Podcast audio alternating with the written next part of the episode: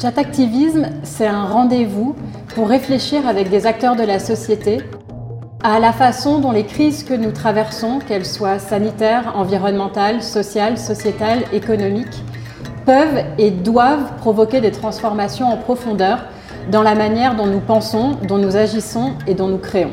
Pour réfléchir à ces questions avec humilité mais sans détour, nous sommes ravis d'avoir ici au Théâtre de Châtelet Françoise Nissin. Nous sortons de trois mois un peu particuliers et nous avons eu la chance de réfléchir un petit peu. Donc, pour toi, qu'est-ce que c'est la priorité maintenant? Alors, elle n'est pas maintenant, elle a toujours été. Et depuis toujours, c'est d'agir, d'être euh, de façon assez pragmatique. Et je dirais que ça pourrait peut-être se résumer dans quelque chose que nous allons proposer aux Arlésiens et à qui veut venir à la fin du mois d'août, c'est agir pour le vivant. Et toute ma vie, je l'ai mené un peu avec ce fil-là.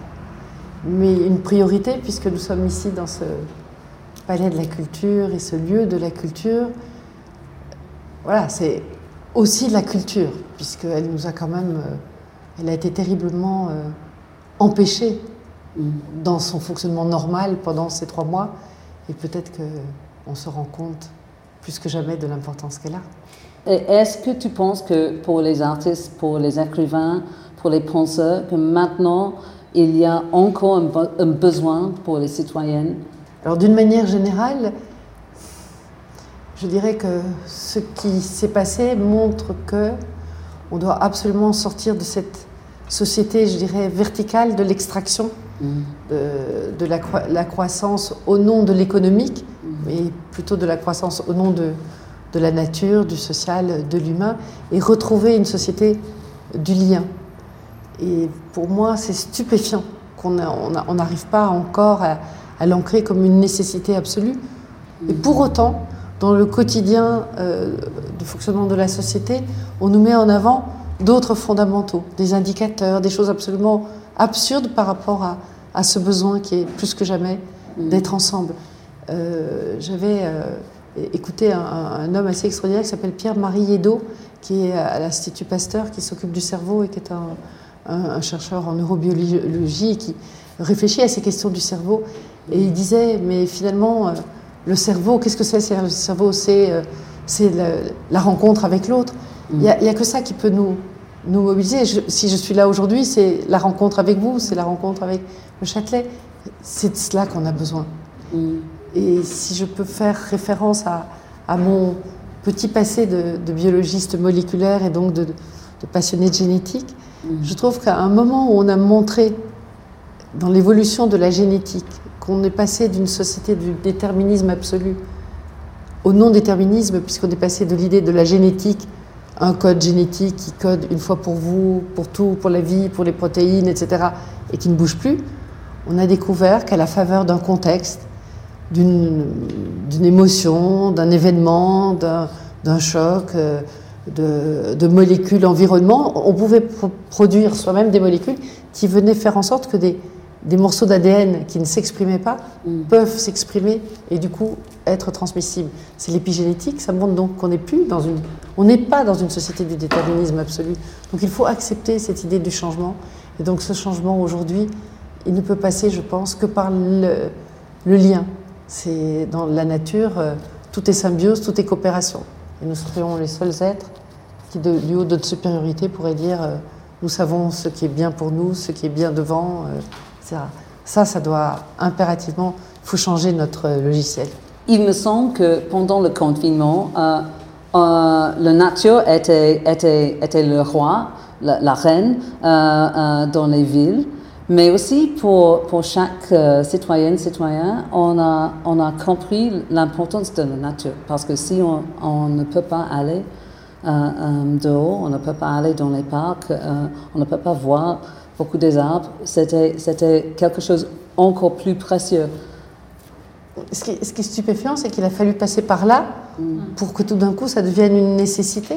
Alors que nous sommes nature, enfin je, je ne vois pas au nom de quoi on a imaginé qu'on était, on n'était pas à la nature et qu'on était supérieur à la nature et qu'on allait euh, détruire la nature pour une croissance qui allait aussi nous détruire, d'une certaine façon, puisque on le sait, même en termes de, que ce soit de santé mentale ou de santé réelle, une mauvaise alimentation, la pollution sont tous des, facteurs de, destruction de l'humain. Donc c'est stupéfiant qu'on n'ait pas pris cette mesure-là plus tôt. Et il suffit de voir euh, comment, comment les choses fonctionnent, comment le monde animal euh, fonctionne. Bon, avec tous ces chercheurs magnifiques, que ce soit Francis Allais sur les arbres, que ce soit les, philosophes comme Vinciane Després ou Baptiste Morisot, qui nous parlent de, de, de, l'importance de, voir ce qui se passe autour de nous et de ce que, font, ce que fait la nature.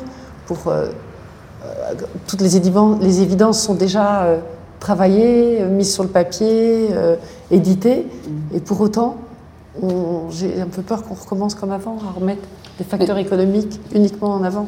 Tu dis la même chose que David Hockney. Nous avons suivi David Hockney qui a fait un projet euh, euh, avec les, dessins euh, en Normandie où il était confiné. il a dit exactement la même chose que, que pour lui, la chose la plus importante, c'est de comprendre que nous sommes dans le monde de, la nature. Nous sommes, il n'y a pas une chose différente pour les humains.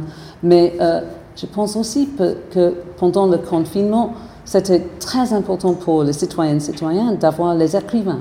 Et peut-être ça, c'est une chose qui est, qui est, qui est euh, euh, utile de souvenir après.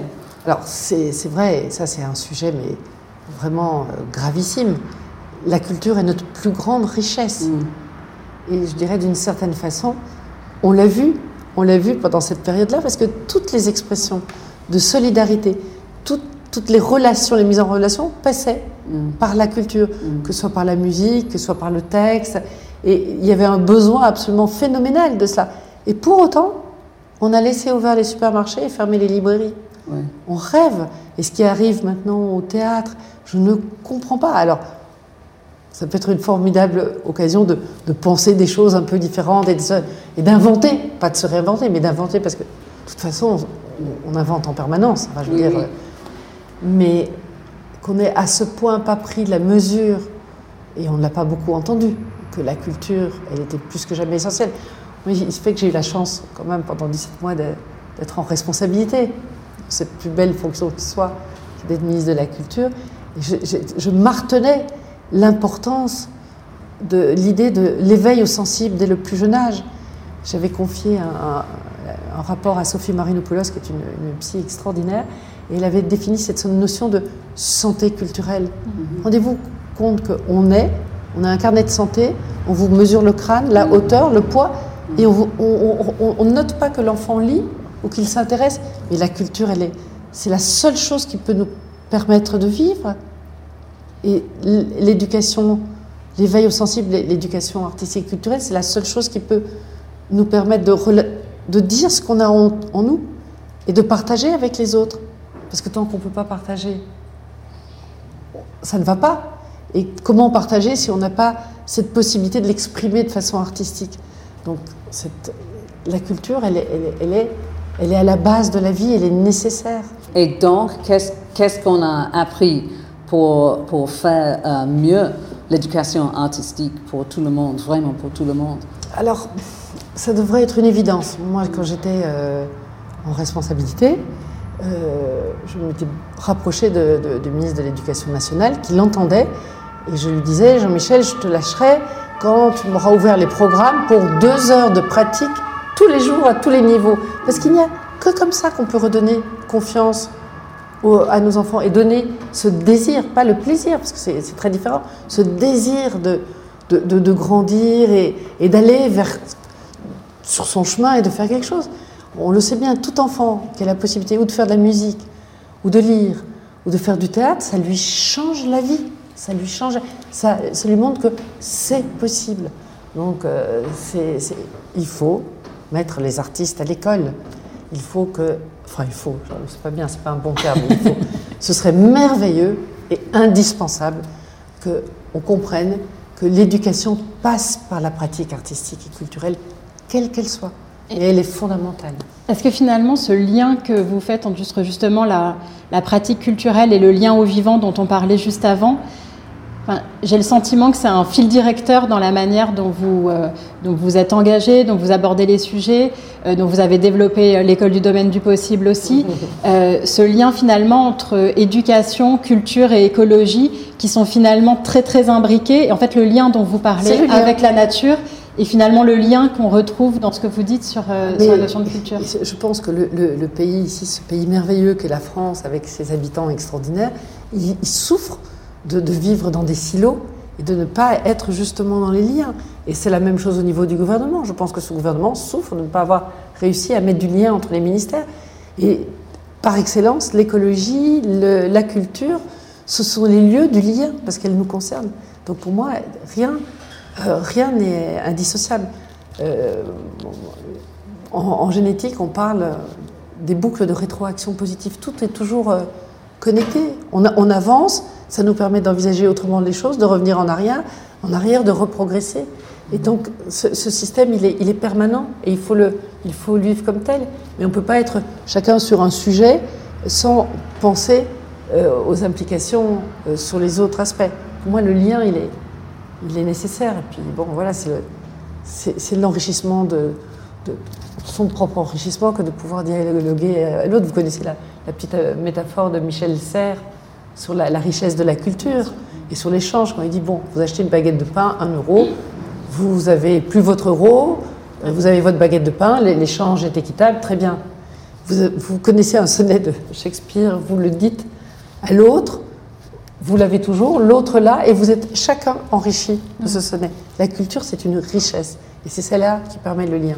Et la culture, c'est aussi par les écrivains, qu'on peut prendre conscience de, l'importance de la nature. Dieu sait, en plus de ça, on voit tous ces écrivains qui parlent de la nature. C'est par les, écrivains qu'on peut prendre conscience de notre histoire et imaginer un possible. Il n'y a que par l'imaginaire et la fiction qu'on peut s'enrichir et imaginer, peut-être, avancer au profit de, des humains et de ce lien vivant. Mais, mais pour moi, je suis absolument d'accord parce que euh, ce n'est pas le cas, malheureusement, que tout le monde peut être artiste, écrivain formidable, mais tout le monde, comme tu as dit, peut écrire, peut danser, peut chanter, peut, peut, faire, peut dessiner, peut faire les choses artistiques. Et en plus, dans le, dans le monde, maintenant, les qualités d'imagination, d'être créatif, d'écouter, d'apprendre dans, dans, comme une troupe. C'est la chose la plus importante. C'est le, le, plus important, surtout aujourd'hui, à, à, une, une, ère de dématérialisation et qui amène à des, formes d'isolement. Enfin, on l'a vu même avec le télétravail. Enfin, je veux dire que c'est, pour moi, c'est presque un raisonnement mathématique. On a, tous en soi des interrogations, tout petit, il y a des, choses qu'on ne comprend pas. Le, fait d'avoir cet accès au sensible que représente le dessin, le texte, la musique, etc., permet d'exprimer ce qu'on a en soi. Et à partir du moment où on peut l'exprimer, on peut le partager. Et ça change tout. Sinon, on va vers l'isolement, la colère, le renfermement, euh, uniquement le, manque de, enfin l'irréel, comment ça s'appelle, le, numérique, etc. Le digital. Le digital. Et, et, ça crée des, mais ça crée des véritables phobies et des véritables soucis euh, sociaux graves, voire jusque de la violence, parce qu'on n'a plus d'autre façon de s'exprimer, puisqu'on n'a pas les mots, que par une violence euh, totale.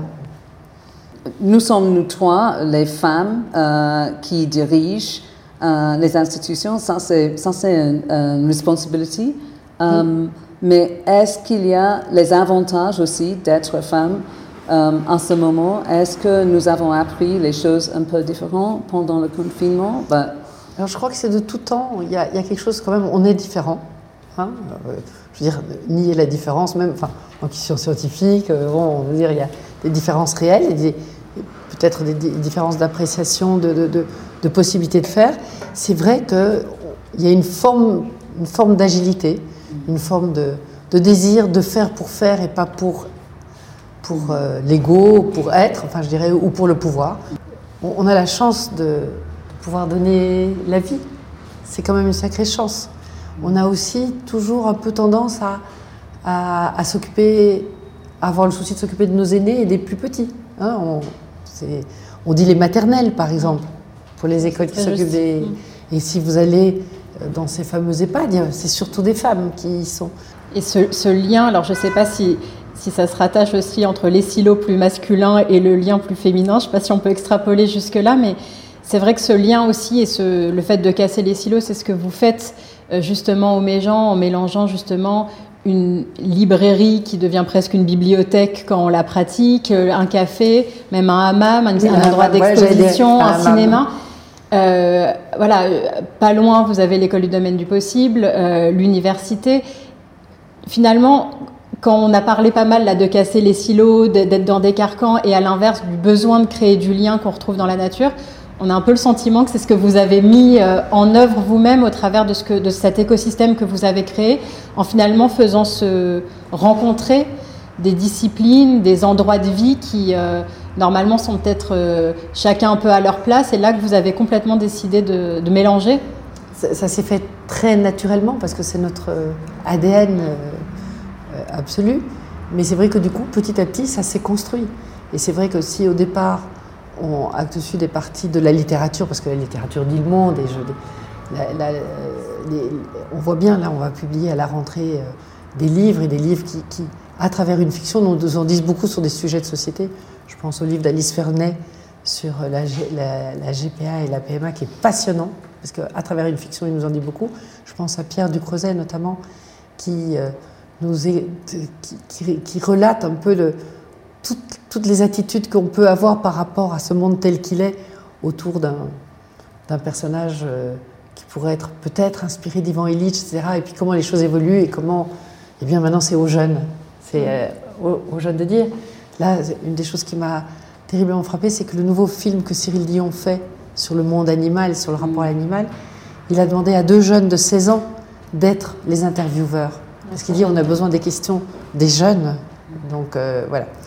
Euh, donc c'est vrai que on, a, sur des parties de la littérature, très rapidement, euh, en rencontrant Jean-Paul, on s'est vraiment trouvé parce que lui développait ce lieu culturel auquel tout de suite euh, on, s'est investi ensemble, on a organisé ces, concerts, ces, expositions, on a eu des, artistes extraordinaires et qui, et qui, sont importants par rapport aux vivants, comme Pennon, comme Michelangelo Pistoletto, avec la nécessaire réconciliation avec la nature, le signe du troisième paradis, qu'on a mis en haut de notre chapelle aux grandes dames euh, des, des, autorités. Mais il y est. C'est génial.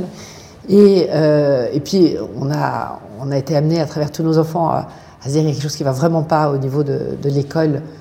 Il faut aider à, à, expérimenter, parce que notre propos, c'est jamais contre, mais c'est toujours de dire comment on, avance. Donc on a créé cette, cette école qu'on a appelée Domaine du possible, comme la collection qu'on a créée avec euh, Cyril Dion, pour dire ce qui est possible. Parce qu'il y a des choses qui sont possibles. Il faut juste euh, décider de le faire. C'est vraiment. Et là, ce serait tellement dommage de ne pas utiliser ce moment. Parce que vous savez que vous le savez que crise en idéogramme chinois, c'est à la fois danger et opportunité. De ne pas utiliser ça pour effectivement écouter, et c'est cela qu'on entendra à la fin du mois d'août euh, euh, à Arles, mais qui pour l'instant, tous les jours, on a une tribune avec Libération, où un de ces intervenants s'exprime. Et là, je relisais ce matin la tribune d'Éloi Laurent, qui est un, économiste extraordinaire, et qui essaye un peu d'ouvrir notre champ de réflexion sur l'économie, pour que ce soit pas qu'on ne pense pas la, croissance uniquement sur des indicateurs économiques, mais sur d'autres d'autres façons de penser la chose. C'est la croissance par rapport au vivant, par rapport au bonheur, par rapport euh, à la santé. Moi, c'est enfin quelque chose qui m'obsède, qui m'obsède. Et notamment cette, euh, cette, crise sanitaire en était d'une certaine façon le reflet. Les paroles des anciens. Hippocrate, il a dit que la santé, c'était l'alimentation. Et pourquoi, depuis des années, on se pourrit la santé avec une alimentation épouvantable, issue de terrains euh, dont le sol est tué par les intrants et la chimie, avec des aliments qui n'ont plus de qualité nutritive, etc., alors qu'on on reprendrait le cycle, on respecterait notre plus cher patrimoine qu'est le sol pour produire des aliments de qualité nutritive, qu'on donnerait dans les écoles sans produits chimiques, qui provoqueraient peut-être plus d'attention de la part des enfants, moins de problématiques qui sont de plus en plus observées au niveau du cerveau, etc., qui sont peut-être dues à cette mauvaise alimentation, les problèmes de surpoids. On a vu que le surpoids était une fragilité pendant cette crise sanitaire. Pourquoi on n'a pas travaillé là-dessus? Pourquoi on n'a pas entendu euh, un discours de, de, travail sur la prévention, sur la défense, sur, sur, améliorer notre propre immunité avec une bonne alimentation C'est Pasteur qui dit que, c'est un peu, un peu fort de le dire aujourd'hui, que le virus, le microbe n'est rien, mais que le terrain est tout. Mais pour autant, il ne faut pas oublier le terrain. Et pourquoi on n'en a pas parlé? Ben, Surtout pas en France, où, où, on a une richesse énorme en fait. On a la chance vraiment de changer, changer comment, comment, Et comment ça, marche avec, avec, avec les supermarchés, avec tous les produits. Et bien sûr, c'est horrible. Les, encore, moi, je vais plus jamais, j'essaie d'être un peu cohérente quand même, je vais plus jamais dans un supermarché. Mais ça m'est arrivé d'observer des caddies qui revenaient, mais c'est horrible, horrible. Les gens n'achètent que de l'empoisonnement. Et, pour, et ils imaginent que c'est parce qu'ils n'ont pas les moyens d'acheter ça. Ce qui n'est pas vrai, parce que manger du riz complet bio et moins de viande et moins de fromage et moins de produits préfabriqués, c'est moins, enfin, industrialisé, c'est moins cher. On revient dans l'éducation, moins dans, la, dans la connaissance de ce qu'on peut faire, dans la connaissance de. C'est pas difficile. C'est ça qui est insensé, insensé. Et moi, je, je, passerai. C'est pour ça que je suis tellement contente d'être venue euh, là sur mon territoire et, et sur le terrain pour essayer de porter ça parce que c'est fondamental. J'ai pas été entendue sur cette importance-là quand j'étais euh, rue de Valois. Pourtant, je, sens que des réminiscences de ce que j'essaie de porter, euh, la pratique artistique et culturelle, tiens, ils en, ils en reparlent. Et, la culture près de chez soi, où tous les, j'ai eu une telle levée de boucliers parce que les gens ne comprenaient pas. Maintenant, on commence à, le, leur évoquer l'importance des territoires, l'importance de, de ne pas être dans un État purement centralisé. Tout ça, on commence peut-être un peu. Mais bon, on ne l'entendait pas quand j'y étais. Et donc, euh, je suis là de nouveau euh, à Arles pour euh, porter ces, projets. Parce que je pense que c'est fondamental et c'est vital. Et c'est parce que moi, j'ai la chance d'avoir 13 petits-enfants. Je voudrais, en tous les cas, ne, pas continuer à leur pourrir le monde dans lequel ils doivent vivre. Et c'est ce qu'on a fait jusqu'à présent qui est inspirant, extraordinaire. Euh, mais je, je, je, pense aussi que c'est un modèle très important de montrer qu'est-ce qu'on peut faire si on, a, si on ose donner le pouvoir aux artistes d'abord, mm. mais aussi aux citoyennes et citoyens. Donc, et, et, et peut-être je dis trop, mais je pense que de, de donner le pouvoir aux autres, c'est quelque chose qui est plus facile pour les femmes que les hommes. Je, je reviens. C'est la question des auteurs aussi. C'est le, le, ce pouvoir que vous donnez aux auteurs. Et ça m'intéresse de savoir comment, parce que j'imagine la proximité que vous avez eue avec euh, vos auteurs euh, pendant toute cette période, leurs réflexions mm. et la manière dont vous allez pouvoir aussi leur permettre de, une forme, attention pour l'anglicisme, d'empowerment pour porter justement, parce que vous, vous êtes quand même une maison d'édition engagée, vous choisissez aussi les, auteurs avec lesquels vous travaillez, dont les projets, enfin les projets que vous avez envie de porter. Et je pensais aussi en vous écoutant aux auteurs euh, de jeunesse. Est-ce qu'il y a un enjeu en fait justement pour ces auteurs à réinventer aussi les, livres pour enfants? Alors, on l'a, c'est la question de la réinvention parce que on a un peu l'impression d'avoir toujours porté cela. Et donc peut-être que là il y a y a peut-être un, regard plus attentif à ça. Je pense que c'est important. Euh, j'ai euh, quelqu'un que j'aime énormément, qui est un, expert de l'APM, dont je fais partie, l'Association pour le programme management, qui est vraiment un, lieu de réflexion pour tous les, responsables et les chefs d'entreprise. Christian Monjou nous faisait une, intervention sur comment réagir euh, par temps de crise et comment les artistes, et notamment la peinture, nous montrent cela. Et on n'a pas besoin de réinventer. Il nous donnait l'exemple de Picasso. Et je trouve que c'est assez parlant. On peut bidouiller à partir de choses qui existent déjà et essayer, euh, c'est les boucles de rétraction positive, aller mm. plus loin. Et donc il disait Picasso, entre deux égéries, manquait d'inspiration. N'ayant plus sa source d'inspiration, qu'est-ce qu'il a fait? Il a pris un tableau, qu'il a rebidouillé et il en a fait 15 chefs-d'œuvre. Le déjeuner sur l'herbe de Manet. Donc on peut. Je trouve que là, l'image est extraordinaire. On n'a pas besoin tout, en permanence. Ce qui est important, c'est que les, choses ne sont pas en rupture, mais sont en, continuum en permanence. Là, il y a quelque chose qui s'est inventé en France. Euh, il y a quelque temps et qui va, j'espère, aboutir là dans les jours qui vont venir, c'est cette Convention citoyenne pour le climat.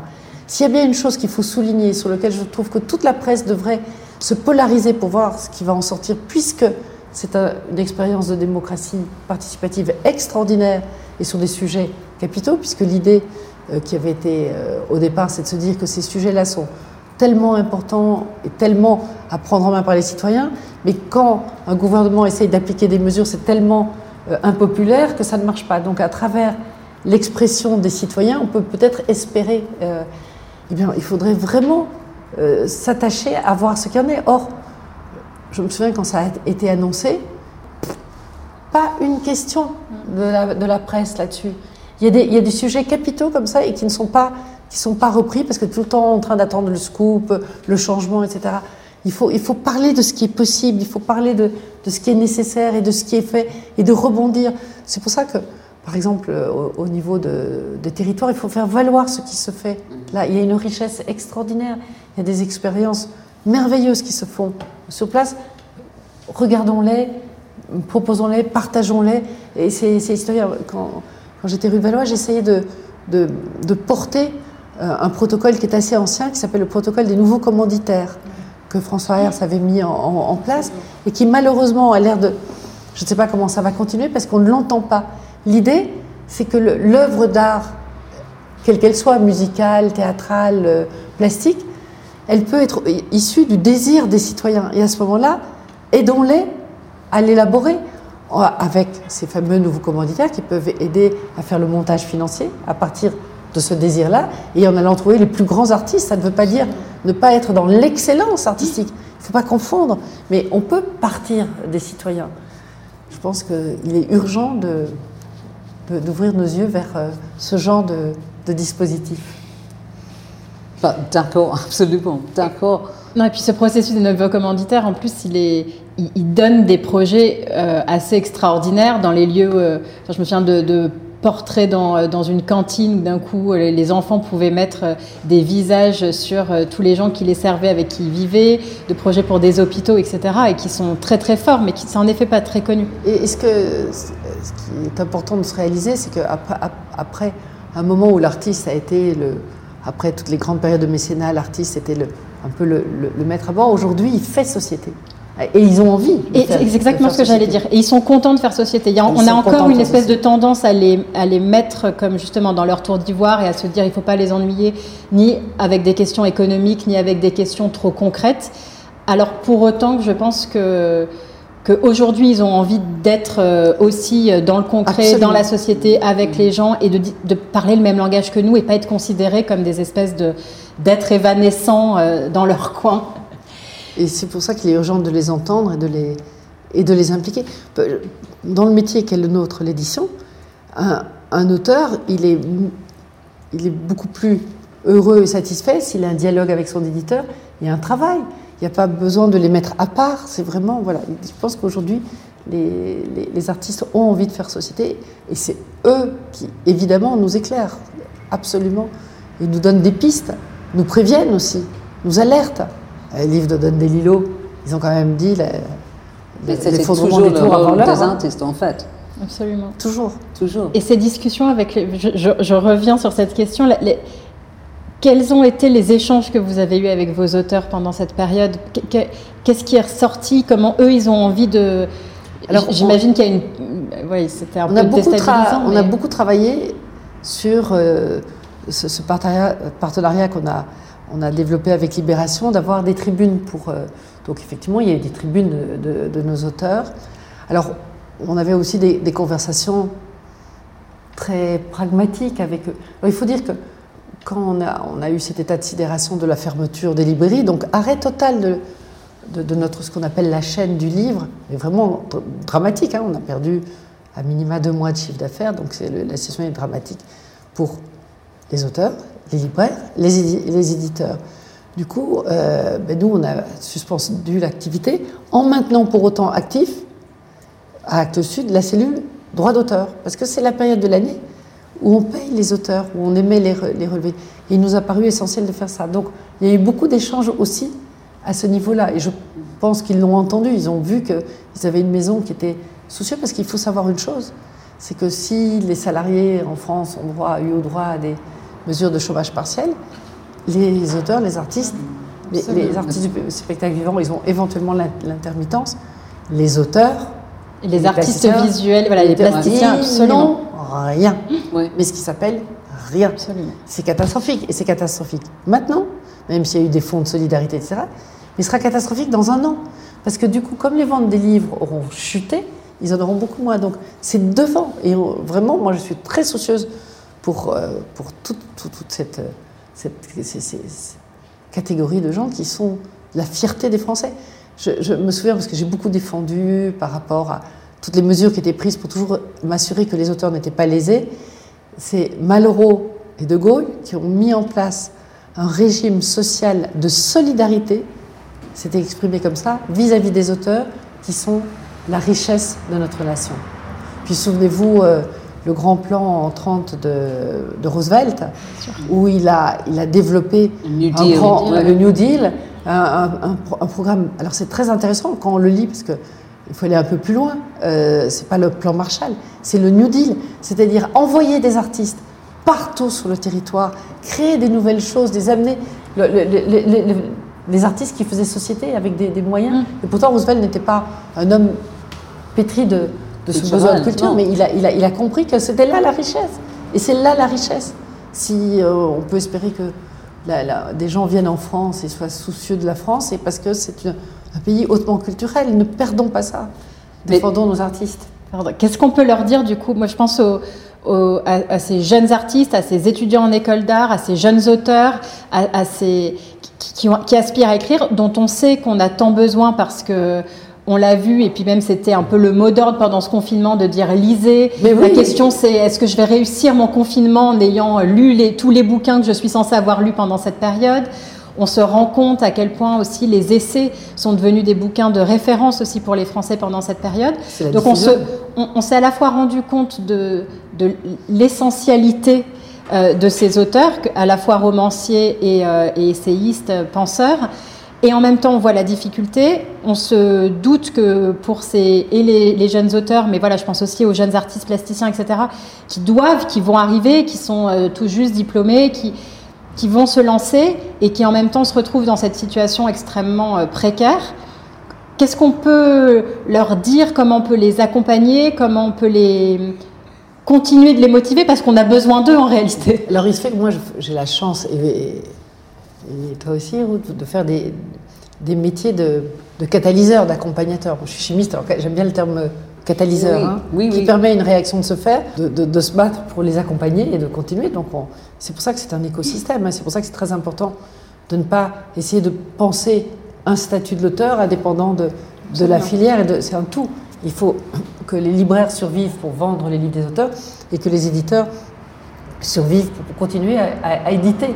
Et édité pas au sens Amazon, hein, parce que Amazon, ça tue la société et ça peut tuer la créativité. Parce que de tout publier sans filtre, sans travail, ça peut être la mort de l'auteur aussi.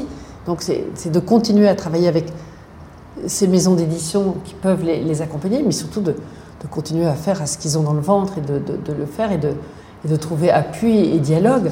Après, euh, moi, je, je pense que cette politique de, pratiques artistiques et culturelles dès le plus jeune âge est aussi une formidable façon de soutenir des artistes, des auteurs. Aller dans une école rémunérée pour ça, rémunérée pour ça, euh, ça peut être aussi une façon de, vivre de, de, son talent, de sa plume, etc. Peut-être développer des, ateliers d'écriture, euh, de, faire lire, de développer tout ce qui participe à la lecture, mais c'est essentiel. Et je je pense que ça, ça peut aider conséquemment. Quand j'étais ministre, j'avais triplé le, budget de l'éducation culturelle au niveau du ministère de la Culture. Je pense qu'il y a aussi une ouverture du côté de, l'éducation, mais il faut qu'ils y aillent à fond maintenant, plus que jamais. C'est essentiel. Et de faire les commandes aussi, parce que c'est maintenant, c'est le moment pour, pour les artistes de commencer à penser et, créer les choses pour la prochaine étape parce que si à ce moment on a besoin de, de, de, du soutien des artistes, la prochaine étape c'est de voir l'avenir, d'être un peu plus euh, euh, provoqué de penser, de, Voilà.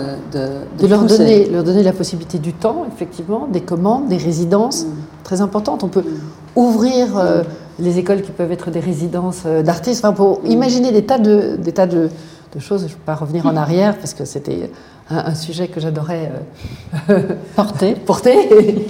Mais euh, on, peut le- leur donner du temps, on peut faire effectivement des commandes, mais dans l'esprit des nouveaux commanditaires, pas du haut vers le bas, parce que alors ça, ça suffit. fini. Oui. Ça, ça suffit. quoi. Oui, d'accord. Alors, il y a eu des commandes formidables. hein. La, la commande de la Datar sur la photographie, de, Absolument. ça, c'était génial, vraiment génial. Mais c'était une commande qui partait sur l'ensemble des territoires pour photographier ce qui se passait. Donc, euh, c'est faire des choses. Et puis, euh, au niveau du livre, enfin. euh, Faire un grand plan pour que les bibliothèques achètent massivement des livres. Maintenant, elles sont toutes numérisées, ça suffit. Hein. Le plan numérique, ça va. Mais pour autant, en faire des lieux des lieux où les gens peuvent faire leurs formalités, apprendre la langue, accueillir. hein. je veux dire que l'apprentissage de, de la langue, puisque nous, sommes enrichis de populations qui sont chassées de là où elles sont, pour des raisons politiques ou climatiques, il ne faut pas oublier ça. Et donc, euh, se mettre en position de les, de les accueillir, tout ça, ça fait des métiers. Tout ce qui va se faire autour du vivant, ça en fait partie, le spectacle vivant, c'est du vivant, etc. C'est des lieux de formation formidables aussi pour des jeunes, tous les métiers. Il n'y a pas les- que les métiers intellectuels, les métiers de la main. Donc il y a des, des opportunités extraordinaires plutôt que de faire tous des, pour prendre l'expression de Greber, des bullshit jobs dans dans les bureaux. dont on a beaucoup entendu parler, dont certains d'ailleurs, euh, ont- certains ont pris des, grands, euh, des grandes résolutions pendant cette période de se dire qu'il serait peut-être justement temps de changer, de les abandonner Oui. et de revenir justement au métier du faire et du, et du vivant. Exactement. Et être œuvrier. Absolument. Euh, au domaine du peu aussi, dans la, la, la partie agricole, euh, ce sont des, des- des jeunes. Il y avait un centralien qui travaillait assez classiquement, qui est venu, sont deux jeunes. L'autre, il est graphiste, il est, et c'est eux qui viennent euh, travailler, euh, Ah, qui sont génial. sur le maraîchage et qui sont à la terre. Et on, on sent, et c'est d'ailleurs une des, une des préoccupations qu'on a, c'est de se dire comment on pourrait accompagner tout ça. Nous, en tant que maison d'édition, je m'occupe aussi d'un projet qui devrait voir le jour à Marseille, euh, qui s'appellerait la Fondation Méditerranée, qui serait un lieu de sensibilisation à toutes ces questions de transition écologique que Cyprien Fonvieille euh, porte, qui était au, camp des Milles, et qui- il, a, eu l'idée d'imaginer un lieu de sensibilisation à ces questions-là. Mais du coup, euh, on espère qu'on va arriver à le, créer, parce que je pense que c'est fondamental, puisque la Méditerranée est quand même le, le territoire après euh, l'Antarctique qui va être le plus menacé par le réchauffement climatique, avec l'immigration, etc. Donc il est urgent de sensibiliser les jeunes qui puissent, à travers un lieu comme ça, être sensibilisés dans la cité, aussi analyser ce qu'ils pourraient faire, et que ce soit aussi un lieu qui propose les formations au métier du vivant, parce que ça va ouvrir des tas de métiers, tous les métiers de, de la terre, les métiers de la mer, les métiers du bois, tous, ces métiers-là, euh, de la récupération. C'est pour ça que tous les, lieux infinis, plutôt que de dire les tiers-lieux, sont tellement nécessaires. On en discutait hier avec les architectes d'Encore Heureux sur, bah, sur les lieux infinis, absolument. Euh, et ça me Euh. fait une merveilleuse transition pour, euh, pour peut-être aborder la, la- la conclusion de notre conversation, justement un peu de manière euh, réflexive aussi pour, euh, pour Ruth et moi, pour le Théâtre du Châtelet et les magasins généraux. Qu'est-ce que on peut attendre des lieux de culture comme les nôtres, des lieux justement qui travaillons avec des artistes, des artistes vivants, des artistes plasticiens? Qu'est-ce que, qu'est-ce que le, le- le lieu de culture de demain euh, et qu'est-ce que, hum, quels seraient presque les conseils que vous pourriez nous donner sur euh, ce avec quoi nous on pourrait repartir pour, pour proposer des choses demain?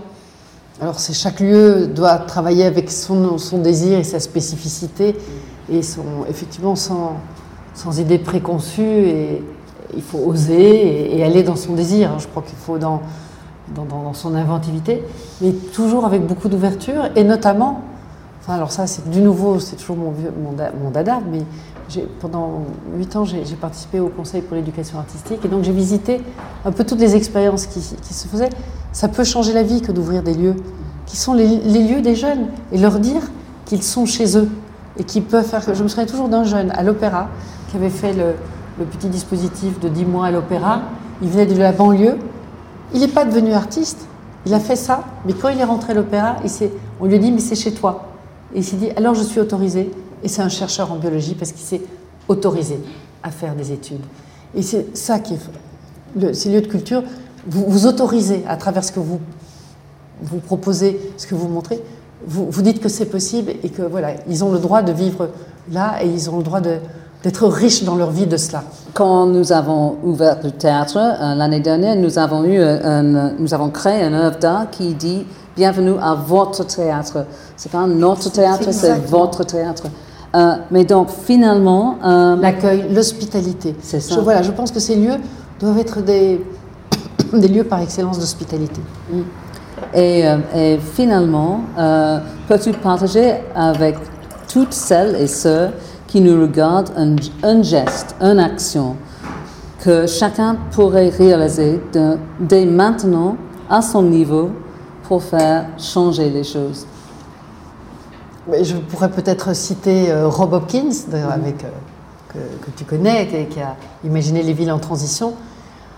Eh c'est d'être ouvert, enfin alors j'improvise, hein, d'être ouvert à l'autre et de voir, il suffit qu'on parle peut-être avec dix personnes et on peut amener quelque chose qui va changer. C'est petit à petit.